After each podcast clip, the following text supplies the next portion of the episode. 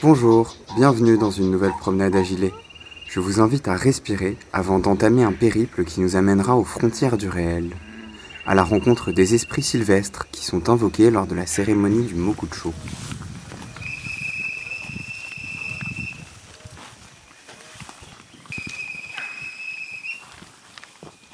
Un sifflement se glisse au milieu du chant des oiseaux. Il ponctue la progression de la colonne humaine à travers la forêt. Celles qui sont à l'origine de ces sifflements sont les Mukulukane, les femmes qui seront réceptacles de l'esprit des ancêtres lors de la cérémonie du Mokucho.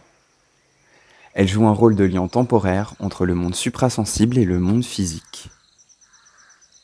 L'intercession avec les esprits des ancêtres est une charge qui se transmet de façon héréditaire, de mère en fille.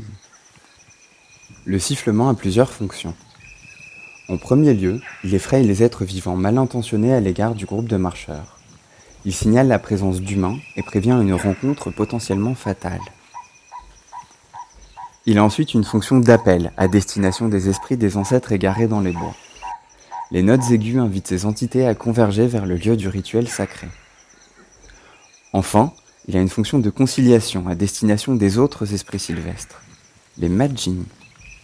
Il s'agit d'une autre catégorie d'esprits composée d'entités non humaines incontrôlables et souvent mal intentionnées à l'égard de l'homme. Au cours du temps, de nombreuses personnes ont disparu lors des expéditions pour le mont Nipalais.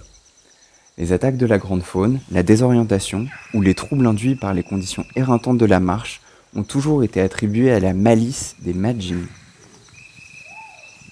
Le sifflement des Mukulukane accompagne les hommes dans leur voyage. Il résonne dans le monde physique et suprasensible et il prévient des dangers qui pourraient les menacer.